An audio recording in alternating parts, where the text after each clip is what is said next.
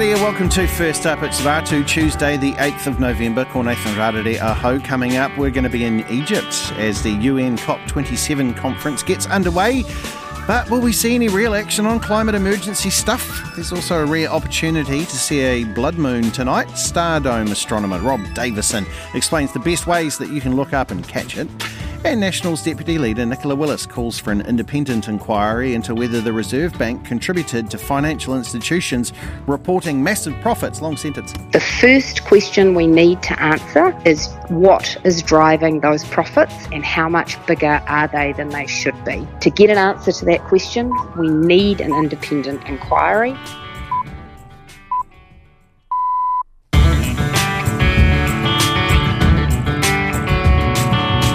Atamaria, welcome to First Up. I'm Nathan Rarere and it's Tuesday, so time to cross to the UK to say kia ora to Henry Riley. Hey man, how are you? Hello, Nathan. Very well. So tell me about this. The nurses are set to strike. It's a first ever national action. What, what's going to happen there? And tell us about possible disruptions. That's right. We've seen strikes across the country in various sectors. We've seen post office workers who obviously deliver mail and various uh, things. They've gone on strike. We've seen heavy strikes uh, regarding transport workers, in particular people who work on the trains at the underground and also the drivers themselves going on strike. And now the sort of summer of strikes is branching out. We had talk around a month or so ago around about teachers potentially going on strike. And now we see that nurses have had have been balloted and look set to go on strike. It'd be the biggest nursing strike in NHS history. The strike itself, we imagine, uh, this week the uh, members who've been voting on it, the actual result is due to be confirmed or at least revealed and we imagine that the strike will then happen before christmas now you know waiting lists in the uk are, are extremely high as it is so there's a worry from the government and indeed a worry from various members of the British public that this strike is going to make things more difficult. What does the dispute come down to? Well, it's mainly about pay. So currently, the average uh, salary of a nurse is £35,600. Now, that's going to rise by 4%. Um, uh, you know, later on this year. Now, the problem is the nursing union want a increase of 15% because they want an inflation pay rise, which is 10% plus an additional 5 percent and the government are saying that they think nurses deserve a pay rise but the 15% just isn't sustainable when you move across various sectors as well. So it looks like nurses set to go on strike. This is the Royal College of Nursing and uh, we saw more than 300,000 members balloted and it will be the biggest strike as I say in the history of the union yeah, I forgot when you said summer of strikes. I thought thought of that the railway bloke again. He was brilliant. That guy. Mm. Hey, um, tell us about Lynch, yeah. yeah. Now these um the, the blocking of motorways. We saw people on the airport in um, in Holland riding round and round in circles, being chased by police. Eco warriors. Where are they blocking motorways this time? You're quite right, and we've seen people, you know, throwing paint on and soup, indeed, on various paintings uh, mm. across Europe as well. Uh, this is part of this continued disruption by a group called Just Stop Oil. Now, they're a sort of off-breed of a different group called Extinction Rebellion, and they are far more extreme, and they have taken to motorways as being their main source of protest. Now, this morning we had uh, the rush hour in the morning, which meant that the M25 it's a sort of ring road that surrounds London, is extremely busy and climate change protesters actually climbed up to various gantries, you know, which are the, the sort of bits which overhang the motorway with various signs saying how far away you are to London, etc., etc., you know, speed limits and whatnot. And they were climbing on top, which meant that the actual road had to be closed in various parts of this busy road, the M25. Um, it's an absolute pain for motorists, but the group themselves say that any pain that motorists may encounter and people, you know, on their commute to work is nothing compared to their general aims of preventing climate change. They're, of course, doing this to tie in with the start of the COP27 summit, which is taking uh, place, you know, far far afield from here in uh, in Egypt. But the Met were acting pretty quickly. We've seen some of these protests go on for, for hours. Indeed, there was a, a lady in Kent in the UK who actually tied herself up to one of the bridge and she was on there for something like 30 hours. The Met closed this down after a number of hours hmm. and 23 people have now been arrested. Oh my, oh my goodness me. Finally, a shock poll shows Winston Churchill unpopular with the majority of younger generation. What's this? I know, really surprising poll, actually, I think you could say. This is done by a group called Policy Exchange, who, just to give you some sort of uh, context, are a pretty right leaning think tank in the UK. So they are very pro, you know, Winston Churchill yes, for all I think the, purposes. Our opposition leader went up and spent some time with them, yes. Yes, yeah, I think so. So they, you know, they are they are not a skeptical group. It's fair to say it's not being carried out by a sort of left wing organisation that you could say, oh, you know, they've always disliked Churchill. So they've done this poll, and it's quite wide ranging. It breaks it down by various um, sort of subtext. I think one of the most interesting things is compare it to 2018.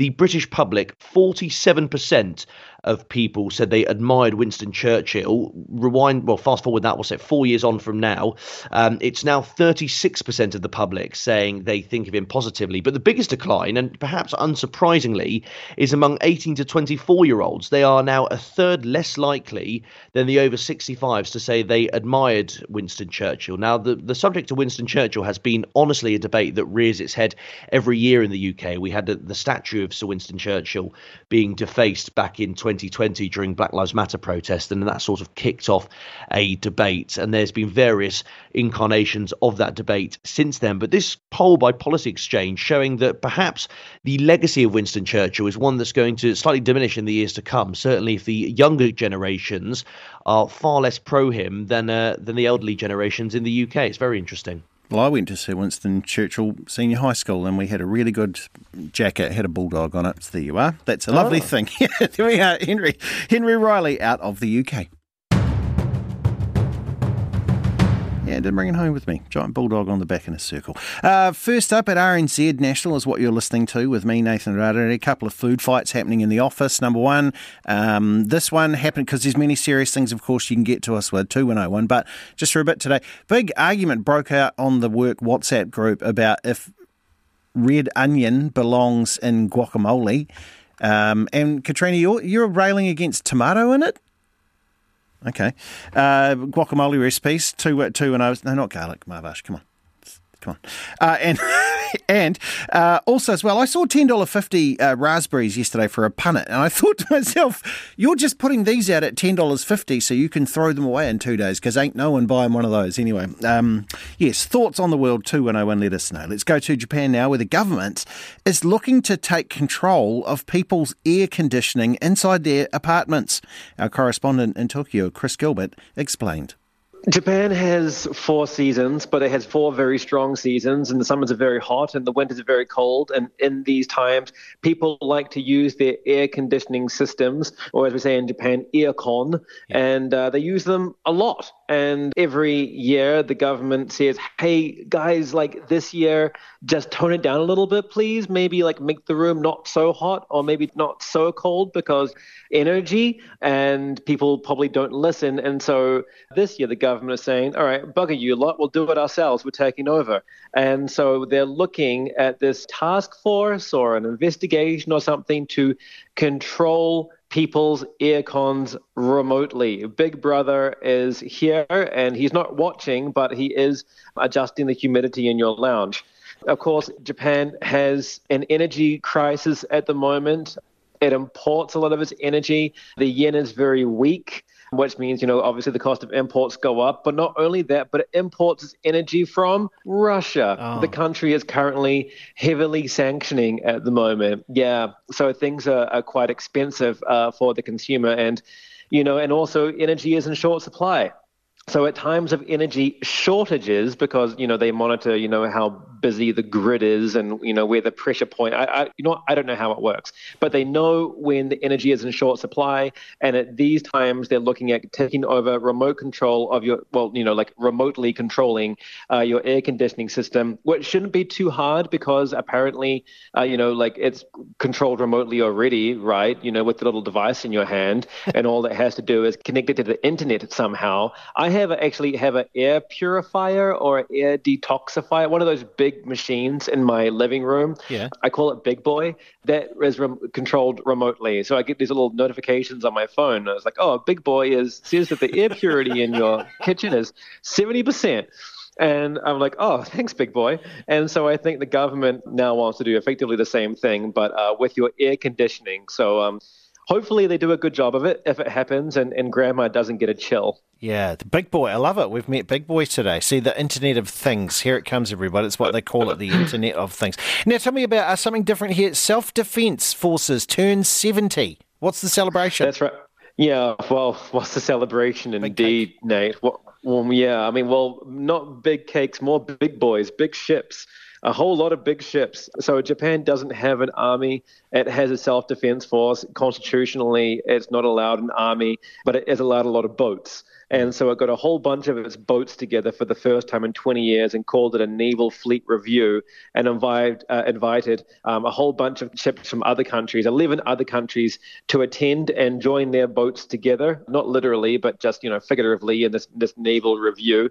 Korea came for the first time uh, to this party in a long, long time, showing that really under Yoon Suk Yeol, the new president, South Korea really is getting quite close to Japan now. You know, with the the barbed tensions in their history. China was invited, but did not come to the party. Russia just wasn't invited. You can't come to the big ship party, Russia. Um, they're probably still having their boat, their boats floating around by themselves up in the the North Sea there above Hokkaido. But it does come as the Prime Minister of Japan, Kishida, is going around the Asia Pacific region, shoring up defense packs with pretty much everybody. You know, it should make a collectible tour T-shirt. He's doing so many countries, so many events to um, make so many defense agreements. There was the Canadian Defense Minister, oh sorry, Foreign Minister was in Japan a couple of months ago, and then Kishida went down to Australia to meet Albanese and make a defense agreement. Wendy Sherman from the US was here, defense agreement. South Korea defense agreement, and now next month it looks like the UK and Japan is going to make another defense agreement. And this, of course, as all as Japan looks to remilitarize itself a little as uh, Pyongyang fires missiles into the Sea of Japan and China makes aggressive, assertive moves in the region as well. Um, it looks like uh, step by step, Kishida and Japan is looking down the path of, of remilitarizing itself. And their 70th birthday party of the Self Defense Forces and this big naval parade is just one step along that road. That's Chris Gilbert and Big Boy there in Tokyo. It is 17 past five. You're listening to First Up on RNZ National. We appreciate uh, you being here. Now, for the first time since the pandemic hit, Cirque du Soleil is coming back to New Zealand with a new show next year. Crystal is the Canadian circus company's 42nd creation, and it's the first one set on ice. I asked the show's uh, artistic director, Rob Tannion, what audiences have in store. It is exciting. It's really great that we're going to be going down under to uh, New Zealand and Australia. Uh, Crystal is Cirque du Soleil's show number 42, but the very first show or acrobatic show that the company has done on ice which is amazing here because I've been to your yeah. shows and I have been wowed by people just appearing out of the stage and falling into holes and doing all that. I imagine this is much harder on ice, Rob. Yeah, well, yeah. Uh, the great thing is we've got 43 artists on stage, a mixture of acrobats and skaters. And within that skating realm, we've got figure skaters, pair skaters, freestyle skaters and extreme skaters. So for the extreme sports people there, they'll uh, they'll get into that. And what's beautiful is we got this 25 meter by 15 meter ice skating rink, which becomes our playground really to mix our two genres of circus and skating together, told through the vehicle of the story of Crystal, our heroine. So, Rob, I, I imagine that a, a big sheet of ice is that quite is, that, is, is, that quite good as a, as a projector as a projector screen to, to put things on? You have absolutely nailed it. So yeah, it is one of the things I truly love about Crystal is the ability to transform that giant sheet of uh, white or that white yeah. paper, that slice of ice, into you know multiple locations, into places that that Crystal can journey through and and to over the two hours of the show. So yeah, it's truly beautiful. So, Rob, tell me about, I mean, as an artistic director here, what is your involvement on this? And, and tell me about the parts where you're just allowed to let your imagination run wild and go, what about if we did this? so, the role of the artistic director really, if I have one mandate, is to, to absolutely make sure that we produce or present the absolute best show for our audiences given the conditions of the day Post COVID, I think we understand what, given the conditions of the day, means, but it could be, you know, if we have a, a technical problem, if we've had a, a lighting issue, you know, sometimes the running around backstage to make sure that the show is seamless, I'd say is where I earn my dollars. Um, and really, it's just ensuring that the show really is presented as best as it can be. I look after, I collaborate with 43 artists. 10 artistic team, which includes stage managers, doctors, and sports people, and then um, all the other 50 technicians. So it's a lot to juggle, but it's a it's a great to be part of that team. That's way too many plates to be spinning for one person. I tell you that, Rob. hey, Rob. So we were just, I was just thinking there in my head. I thought so. If you want to be doing a show based with people running around wearing jandals, New Zealand's your place. You come to find that. Where do you find where do you find so many skating performers? We've got people from all over the world. So within Crystal, we have 93 people in total. Of those, 25 different countries, and there's 18 languages spoken. So we always look for who is the absolute best person to do this, and we go everywhere to find them. And sometimes we do find that thing. You know, it's it's not as easy to go great, I need a world class acrobat who can also ice skate. Sometimes we have to up, so we do have to upskill people, and that goes both directions. No, uh, skaters also willing to be what we call pendular pole pushers, and they're pushing a five meter pole across the ice, so doing something aerial that they're not used to doing. I'd say that the search is always on for the very best people, and those people have got openness to to cross train and learn how to skate and etc. So yeah.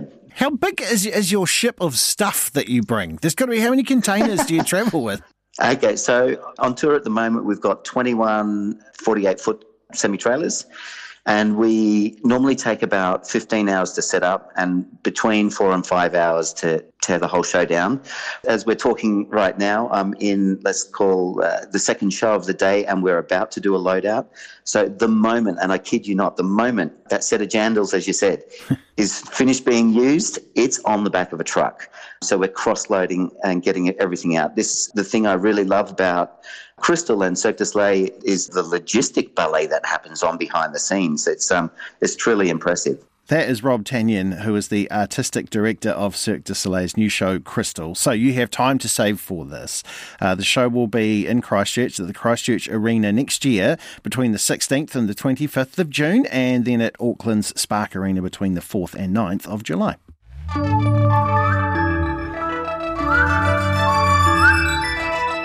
Chives. Okay. Uh, it's 22 past five. I'm Nathan Rarere with First Up here on RNZ National. One of our audience members suggesting chives uh, in guacamole. 210. There you go. 210. Let us know. Yeah. Haven't heard that one. I'll, I'll write it down. I'll give it a go. Uh, look, coming up on the show very soon, we're going to get the news out of Bay of Plenty with LDR's Alicia Evans, and also we're going to go to Egypt where COP27 conference is underway. Let's go to the beautiful Bay of Plenty right now, and we're joined by local democracy reporting program journalist Alicia Evans. Morning, Alicia. What's going on there with the, the future of the racecourse there in Tauranga? Morena. So um, the racecourse, they're trying to decide its future. It's got a lease until 2029, but they're talking about using the land for a few different things. Um, a couple of those do not include the racecourse. There's the option of a health precinct and a park, or just a park, or leaving the racecourse where it is. And um, the hearings that were meant to happen, they've delayed them because there's some extra work they need to do. Now, the racecourse is actually a little bit happy about that. That means they can focus on having races this summer without having to worry too much about whether they're not going to be there in the future. So. Yeah, it's an interesting choice of what to do with those around the country, isn't it? And I also see, speaking of land, the Prime Minister was in town to witness some land being returned to Mana Whenua. Yes, so she um, came along. She said it was a rare occasion where the Crown hadn't actually done anything, but it was a joint venture by obviously Mana Whenua and the Tauranga City Council. They've gifted some land, well, not gifted, but the land has gone back to Mana Whenua, its rightful owners, and it will now be used to make a civic precinct Te Manawataki o Te Papa. So the Mana have quite kindly gifted the land back to the city for the benefit of everyone, and it'll become a $304 million civic precinct over the years to come. Ah, wonderful. Thank you uh, very much. This is uh, from Tauranga. That is Alicia Evans with all the news of the Bay of Plenty.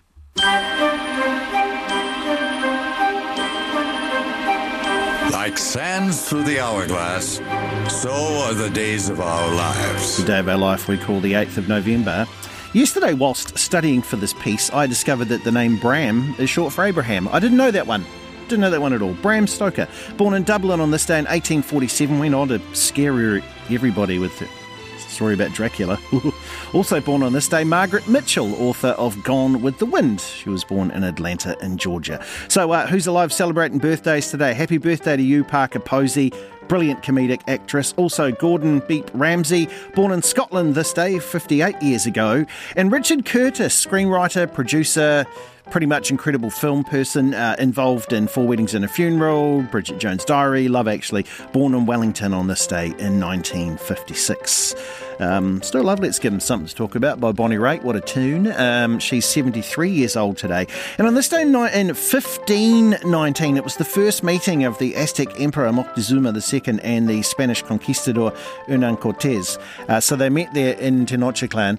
And it's an interesting thing there. And I, I listened to a great uh, history of Mexico, and the person reading it says, you know, normally there's a bad guy and a good guy. Yeah, this is just two bad guys meeting each other. But this was an interesting thing I learnt in it too. The first tomato sauces that we know about all through European cooking, Spanish and Italian, yep, nope, came from Tenochtitlan. That's uh, where they were first being sold in the markets there when the Spaniards arrived.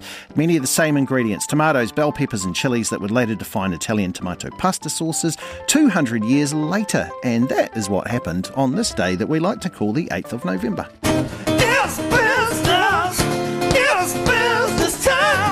What you're trying to say. You're trying to say, let's get down to business. It's business time. It's business.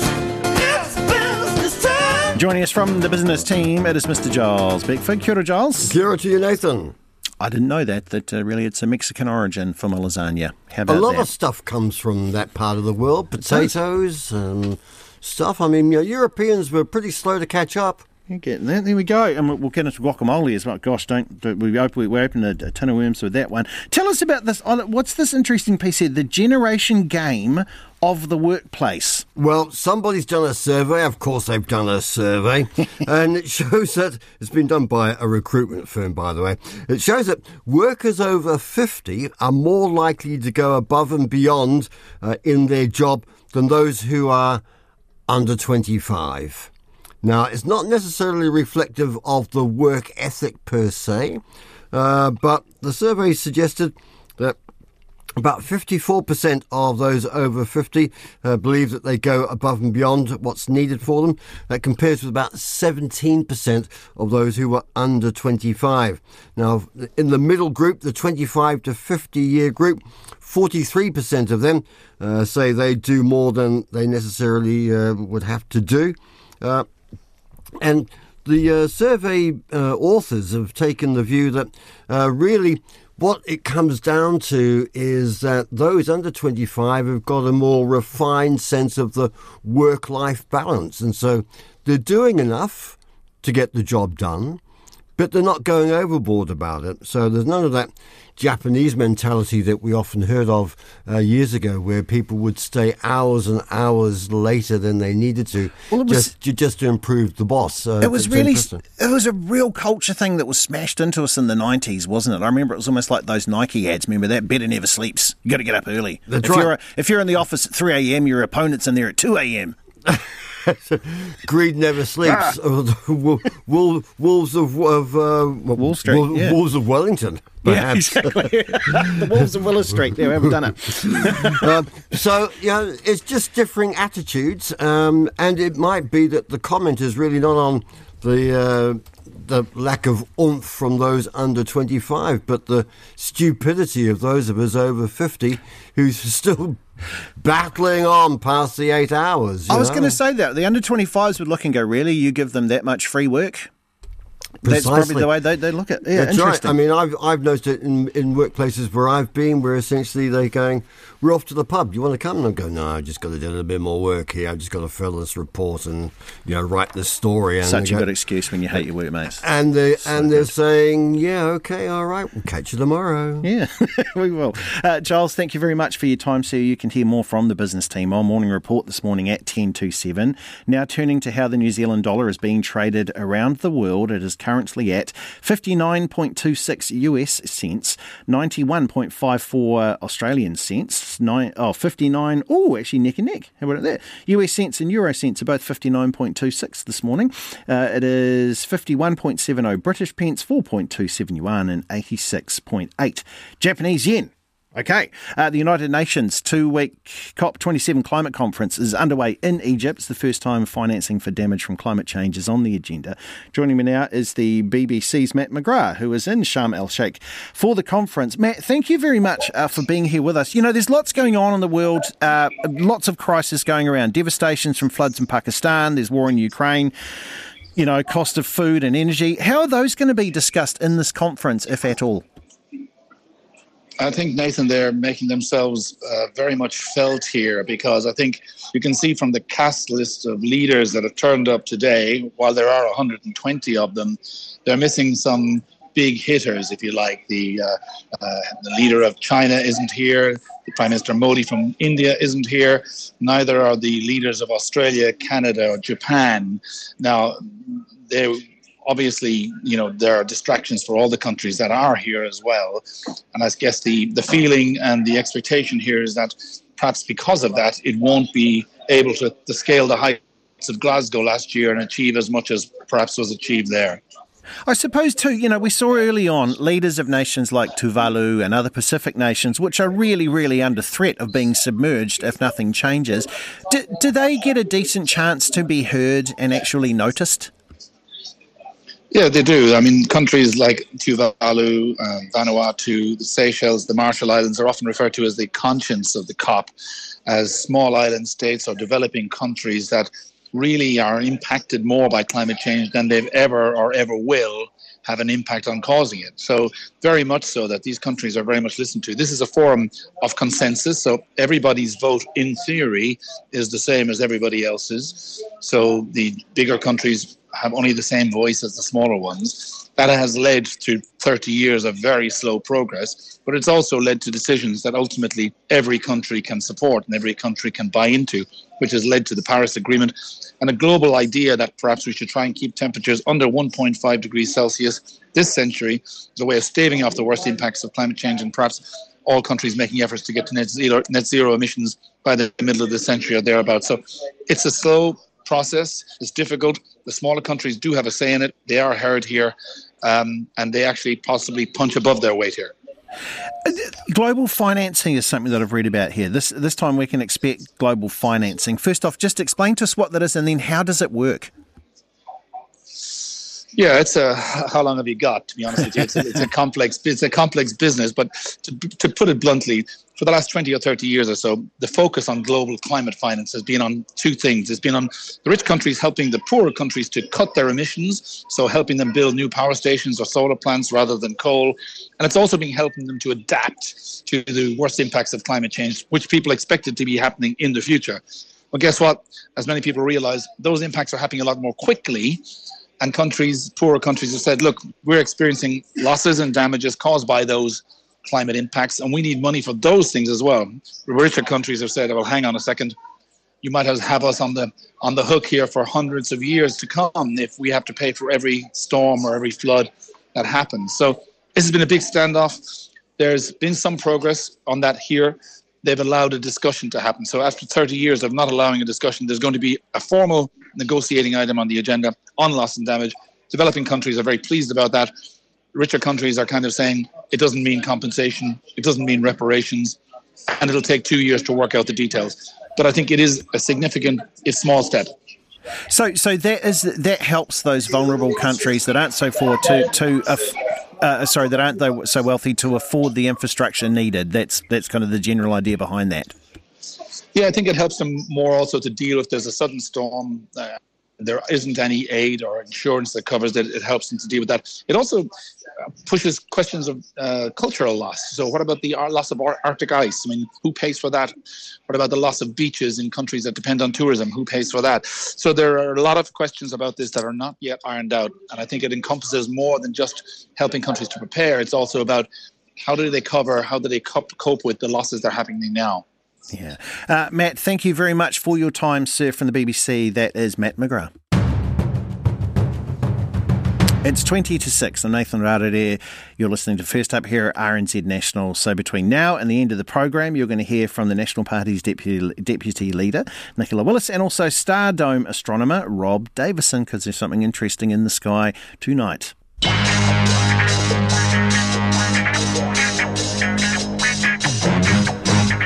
On the morning of the blood moon, we uh, seek the guidance of Morning Report, the professionals of the RNZ ship, and they are here. It's Māni Dunlop who's with us. Kia ora, how are you? Morena, I'm good. Nathan, how are you? Oh, not bad. Looking forward to my blood moon tonight. I'm going to look up some of your read. Yeah, so am I actually. I'll be like, oh, yeah, good. Yeah, nice. Cool. Great. Everyone see that? Okay, cool. Yeah, right, back to bed. Yeah, yeah, yeah. Yeah, what's happening today? Uh, look, as you would have heard in the news, there we dive in to uh, the census and you know ministers' briefings. Um, Around, you know, these fake websites, which were among the key risks, and Showstats NZ is engaged in attempts at myth busting and, and managing disinformation. Obviously, our last census didn't go too well, and there were a myriad of challenges there, uh, especially the outcome, the numbers for, for Māori and Pacifica were abysmal. And so uh, there needs to be a lot of work, and we'll be asking a lot of questions around how they will be improving the next census. We also uh, go back to the North Shore, our health correspondent, Rowan Quinn, who's been doing a lot of stories around, uh, you know, the, the, the complaint that was made by staff because people were waiting days for an inpatient bed for the mental health unit and the risks that are involved there. So we speak to Andrew Little. Uh, we also speak to Erica Stanford, the National Party immigration spokesperson, and uh, yeah, and we, we also we're also talking banks. We're going to, talking, talking about those banks um, making making some pretty healthy profits. Uh, what does that look like? We spoke, we speak to the Green Party finance spokesperson uh, as well as other representatives to talk about what that means. And obviously, the Prime Minister was very scathing yesterday, so that um, that obviously has weight to it. So we'll see. We'll see what they have to say for themselves, Nathan. Thank you very much. Uh, Māni, of course, with you up after six. Now, if you're looking for some entertainment this evening, um, I've just got the, the ticket, and it's free for everyone as well, so that's pretty good. Uh, yeah, putting it on first up, putting this on for everybody. Um, we don't like to talk about our charities, but we do. Uh, around midnight tonight, a total lunar eclipse blood moon is going to be visible in New Zealand. I asked Auckland's Stardome astronomer Rob Davison how often blood moons occur. The next one will be in March 2025. You tend to find that you get a set of two or three over the course of a year or 18 months. Eclipses actually happen very regularly, every six months or so, but they might be partial eclipses. They might not be visible from where you are. So you do tend to get these sets every few years. each one I've noticed over the last few years, it's always interesting to find something unique about them. This one happens bang on midnight. Yeah, well, pretty much. It actually starts, what we'd call the partial phase starts just after 10. So that's where you see the shadow moving across the moon's surface gradually. And then before midnight, it will be that, that red color that we're all looking for. But the peak of it, where it's as far into the Earth's shadow as possible, will be just before midnight. And is that when the werewolves happen? Like, when does that uh, happen? Yeah, yeah, that's when all the strange things occur. So, you know, if you want to be. No, I'm joking. So, where, where would the be? Uh, where would like the best place be in New Zealand? I guess to see the blood moon. anywhere. Great. It's yeah, it's not like a solar eclipse where you have to be bang on the line of totality to get the best view. People will be able to see it anywhere, and you don't need any special equipment. All you need is to get outside and have a look up. If you're lucky enough to be able to get away from any light pollution, even better. But yeah, everybody should be able to see it. Yeah, because I guess it, you know, like as you mentioned uh, prior, cloudy nights can can get in the way, can't they? So I guess the idea have a look early if you really want it, you're really keen on this, and try and get get somewhere clear, right? To to have a look. I'm I'm just wondering, is this something that, with the way that things line up, is this something that the whole planet can see, or are we in the absolute prime position here in New Zealand? Well, Well, we're planet, it- I guess. yeah, yeah. Well, we're exactly. We're in a very good position. The fact it's that totality is at midnight means it's pretty much in the middle of the night for us. Other places in the world won't be so lucky. They'll get it in the daytime or at the end or the beginning of the day. And I've had ones in the past where I've really wanted to see it, and the weather just hasn't been on my side. So I would recommend if you want to see a, a lunar eclipse, this could be a really, really good one. You don't want to wait too many more years if the weather is eh, not so great where you are. Yeah, it's a good point. Yeah, if it's going to be good, Yeah. stay up for that one. Yeah. Does it, when this happens, I'm just wondering, you're probably getting less light bounce back off the moon. So, do you as an astronomer, do, are there stars that you can see better now because of, I guess, this less bounce back? That's a good question. In short, yes, you can see a few more stars, but it'll be more similar to when you have a new moon. Have no moon there at all. So the moon is dimmer, but yeah, hopefully uh, people are mostly looking at the moon, not worrying too much about everything else. Now, I, I joked before about, about werewolves, but I'm wondering if, if, for example, you get into an Uber or you're meeting people at a party or something like that and you say you're an astronomer, how often do people look at you and go, Oh, I'm Sagittarius, and then want to know things from you? we kindly and gently uh, push them in the direction of somebody who might know uh, those those things, but they are at least real constellations. Yes, yes, they are. They Yeah. are. With this at the moment, what do you? I'm just wondering too. What do you make as an astronomer now? of Things that you've been able to see, and this has been something that you know you've you've poured a lot of your love and your adult life into.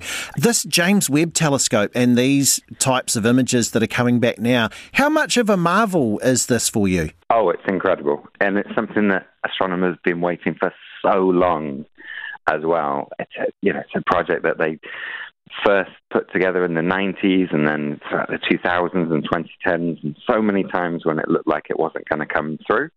And then when those first pictures came out in July and just blew people away, and that was the very first stuff. So, yeah, we're really looking forward to seeing what what comes out of it in the years to come.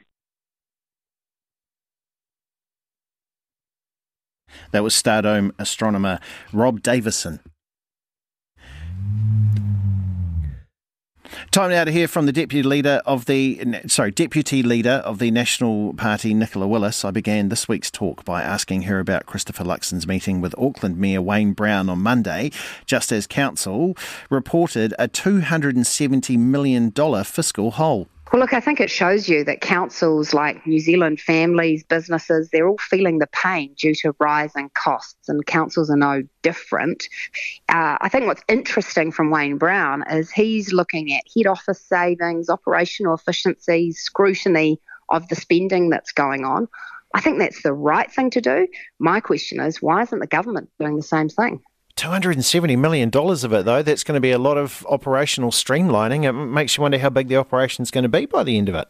I think that it means that they're going to have to be very careful to be ensuring that they're investing in the things that matter to Aucklanders, that they're getting that money to the front line, that they're delivering the services that ratepayers want.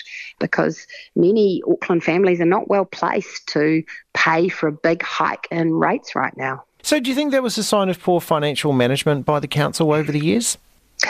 Look, I haven't looked over their accounts to understand in detail what's meant they've got into this position. What I do know is that costs across the board have gone up with inflation, whether it's construction costs, whether it's wage costs, whether it's electricity costs. It's all going up across the board.